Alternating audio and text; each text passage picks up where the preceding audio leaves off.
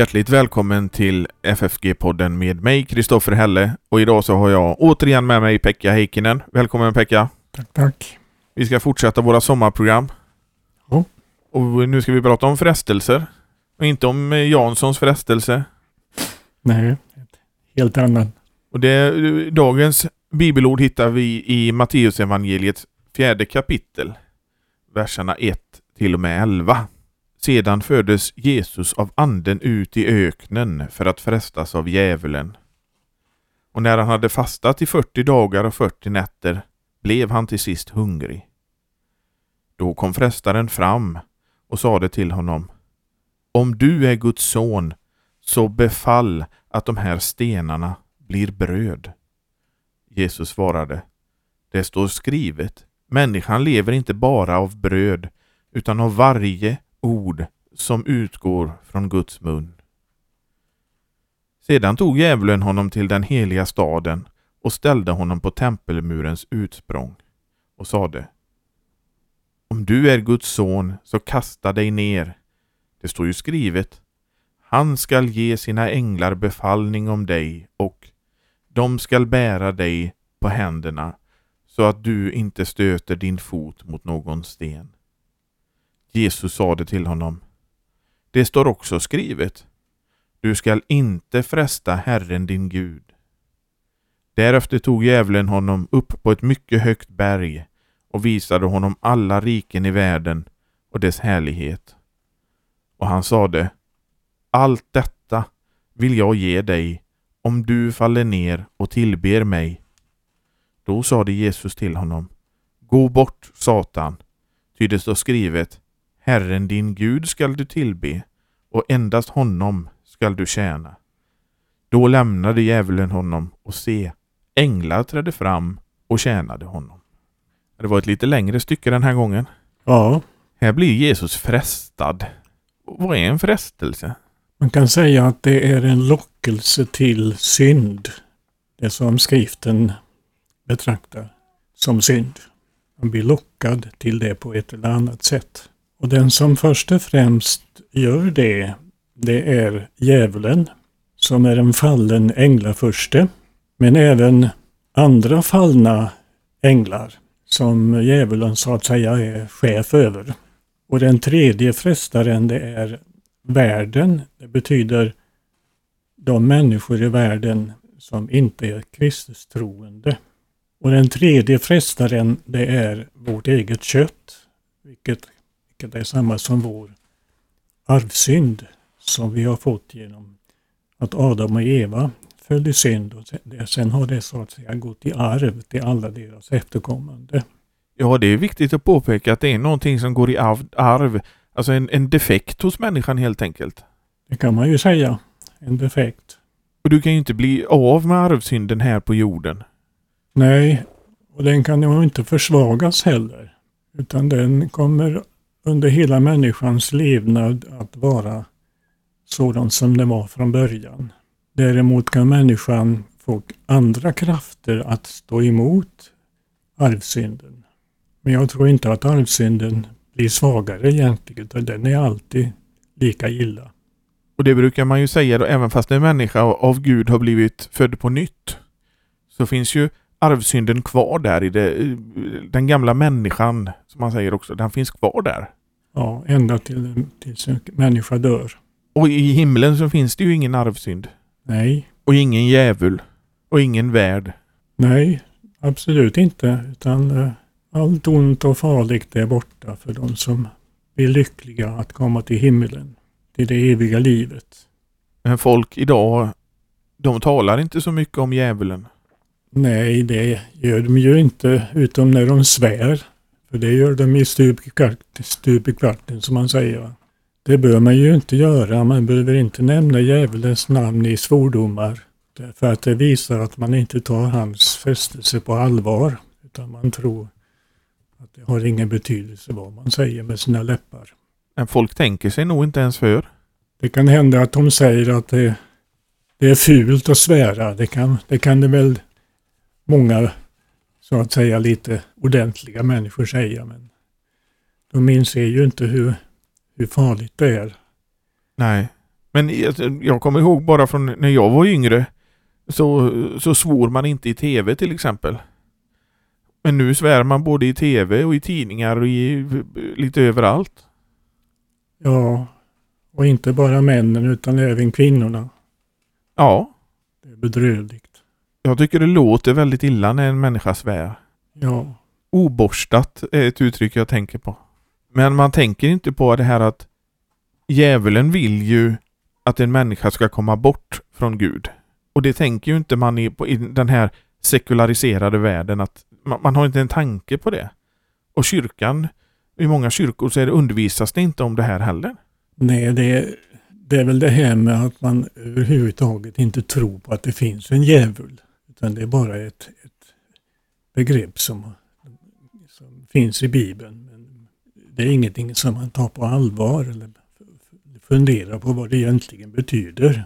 Men vi människor, vi blir ju frestade dagligen av framförallt djävulen, men också då som vi säger världen och köttet. Ja, det går ju inte en dag utan man blir frestad utav dessa tre andliga fiender. Och det är ju svårt att följa med i deras frestelse, för det, hela den här andliga delen utav vårt liv är ju någonting som är svårt för vår natur att ha koll på. Men djävulen försöker ju intala, precis som han försöker intala Jesus saker här, att han försöker intala oss att vi inte duger till någonting, eller att Gud vill inte ha med en sån usel människa att göra, eller att nu får du nog hjälpa till lite själv, och sånt som samverkar med köttet. Ja, djävulen är mycket listig när det gäller att förvränga sanningen. Så han kan lura vilken människa som helst genom sin list. Så att ska vi klara oss emot djävulen och hans frestelse så måste vi vara förankrade i Guds ord och i vår frälsare och Gud. Och be om hjälp att klara av att både förstå frestelsen och att stå emot den. Och jag tycker att det visar vilken högmodig och vilken galning djävulen är som försöker fresta Gud själv när han frestar Jesus. Ja, det har jag inte tänkt på, men det är ju faktiskt så att när han frestar Jesus så är det Gud själv som han ger sig på. Men han kanske inte riktigt inser det, vem han egentligen försöker att fresta, utan han är förblindad, djävulen själv. Han vet inte riktigt. Han förstår ju inte allt, utan han är ju själv förblindad utav sitt fall. Och om det man kan säga då, att det är ju det här med Kristi två naturer spelar ju in i det här. Det är ju inte den gudomliga naturen som blir frestad. Det är riktigt att det är hans mänskliga natur som blir frestad. Och det är ju då under hans, man brukar säga under hans förnedringstillstånd, som djävulen försöker fresta honom. Och han har tydligen begripit det, att kan han få Jesus på fall, så får han alla människor med sig i helvetet. Det har han tydligen blivit klar över. Och därför var det så viktigt för honom att få Jesus till att synda emot Gud. Och det står ju faktiskt där i Matteus, det 4:e kapitlet, att det var Guds heliga ande som sände iväg Jesus i öknen för att han skulle bli frestad.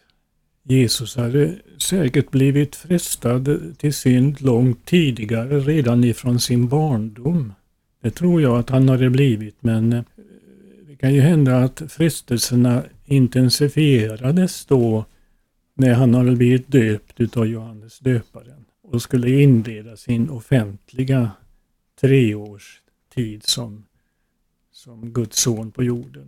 Ja, det är ju oerhörda frestelsen han blir utsatt för, och man kan ju undra, har djävulen den makten, till exempel i den 3:e och sista frestelsen där, att han kan ge Jesus alla de här sakerna om han faller ner och tillber honom? Det hade han inte, utan det var ju en lögn. Han är ju en lögnens fader, som han kallas för i Bibeln. Så han använde väldigt mycket lögner när han frestar oss. Och det gjorde han ju även med Jesus. För att egentligen så har ju inte djävulen något att erbjuda oss. Han har ju ingen makt. Jesus har ju besegrat honom. Han har ju bara lögnen som vapen egentligen.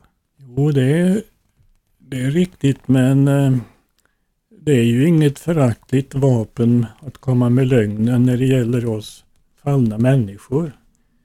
Utan vi kan väldigt lätt tro på hans lögner och bygga på hans lögner.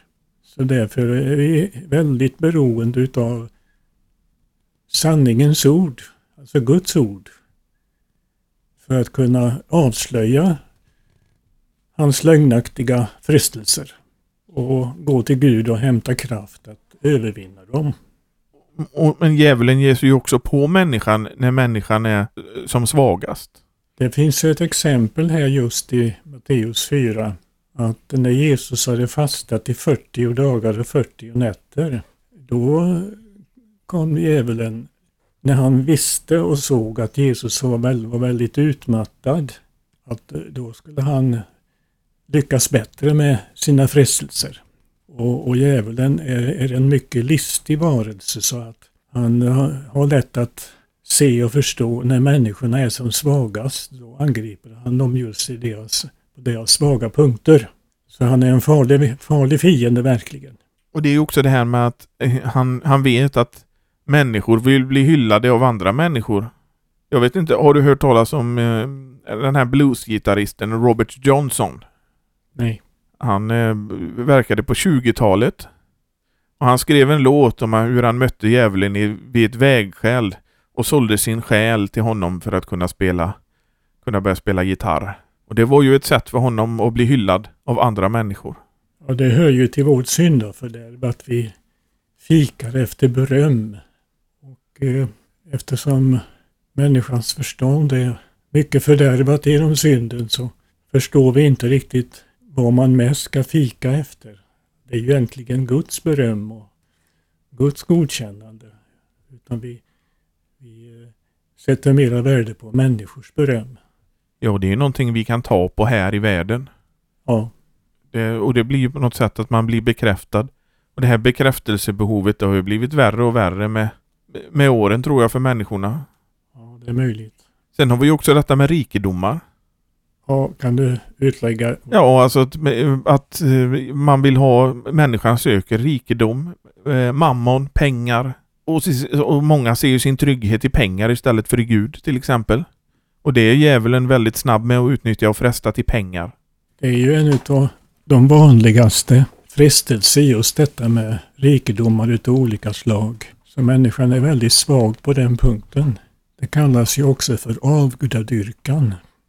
Detta att förtrösta på pengar och andra rikedomar. Jo, det är ju så. Och kärleken till pengar är stark hos många människor. Tyvärr är det så.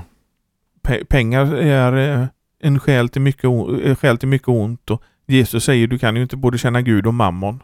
Nej, och Paulus skriver ju det, att penningbegäret är en rot till allt ont. Det säger ju jättemycket. Ja.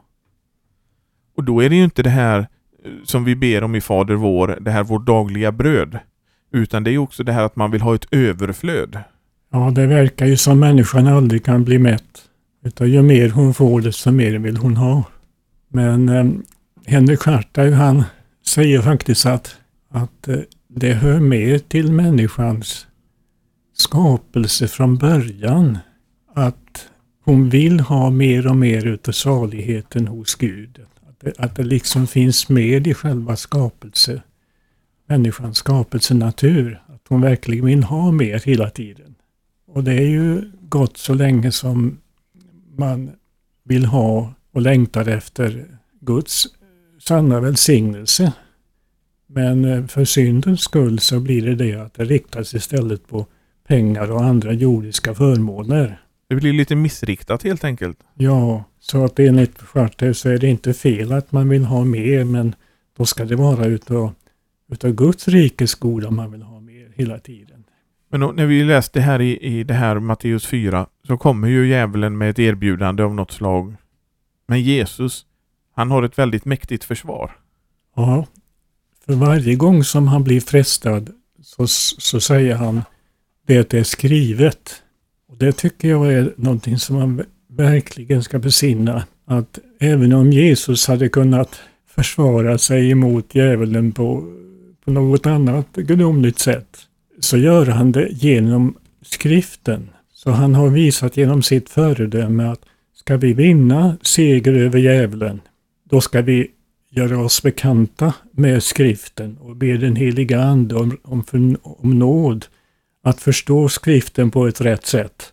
För då kan vi överlista djävulen genom att säga till honom, precis som Jesus, det står skrivet. Så det är ett väldigt betydande bibelord det här, att Jesus hänvisar till skriften. Och det är som vi har talat om tidigare, det här med att bruka Guds ord, att den som brukar Guds ord och känner sig trygg i det och sätter sin förtröstan till Jesus, den har ett väldigt starkt försvar. Det är det enda försvaret som duger när det gäller den andliga striden. Men djävulen, han ger sig inte, utan han kommer tillbaka. Det gör han så länge som en kristen liven lever, så kommer han tillbaka gång på gång. Och han gör det på sitt listiga sätt, så att människan skulle ju aldrig kunna avslöja honom egentligen och klara sig, om hon inte håller sig till Guds ord och bönen om hjälp att inse när frestelsen kommer och se hur man ska kunna klara sig och vinna seger. Och sen är det väl så att djävulen, han är särskilt aktiv hos de som är kristna. Hos världen så behöver han väl bara sätta igång lite, så kommer allting med hjälp av köttet. Men hos de kristna så måste det ju vara mycket svårare för honom. Så därför måste han väl lägga ner extra mycket energi. Ja, det gör han alldeles säkert. Att de världsliga människorna har han så att säga redan i sin påse. Men de kristna har han förlorat ur sin påse. Och därför ger han sig på dem först och sist. Men Jesus vann alltid över djävulen. Det gjorde han varje gång, ja. Det kan ju tyvärr inte en kristen skryta med, att han vinner varje gång. Utan en kristen faller ju många gånger. Han faller varje dag, oftare än vad han själv inser egentligen. Men det ska inte avskräcka honom ifrån att en kristen ska inte bli avskräckt av det att han faller dagligen, utan han ska hålla sig till Guds ord dag efter dag och bedja om nåd att stå emot frestelserna, och sedan när han har fallit så får han bedja om förlåtelse för Jesu Kristi skull och ge kraft utav hans återlösning. Det är själva vardagen för en kristen så länge som en kristen lever på jorden. Och det är ju det att vi har ju en frälsare som blev frestad i allt, liksom vi, men utan synd. Jesus förstår vad vi går igenom. Det gör han därför att han var en sann människa. Så han kände frestelsen precis som vi, eller han egentligen insåg mycket bättre än vi. Ja, Jesus förstår mycket bättre än vad vi gör. Ja, det är ju liksom svårt att sätta sig in i vad han förstod och vad inte förstod. För att han var ju en syndfri människa. Så även om han var en sann människa så var han ju utan synd. Ja. Och därför var han ju, hela hans förstånd och hans tankevärld och känslor och alltihop var ju rena. Så att det överstiger ju vårt förstånd hur helig Jesus egentligen var. Men det är ju hans helighet som vi bygger vårt hopp om nåd. Han har varit fullkomlig. Det får vi göra.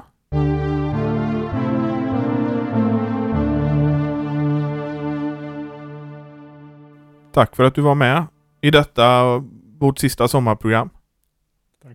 Tack. Och är det så att man vill ge ett bidrag till församlingsfakultetens och poddens arbete, gör det gärna på Swish 123 100 8457. Så märker man det med FFG podcast eller FFG gåva. Numret finns också i avsnittsbeskrivningen och på vår hemsida ffg.se. Och vi hörs igen nästa vecka. Hej då!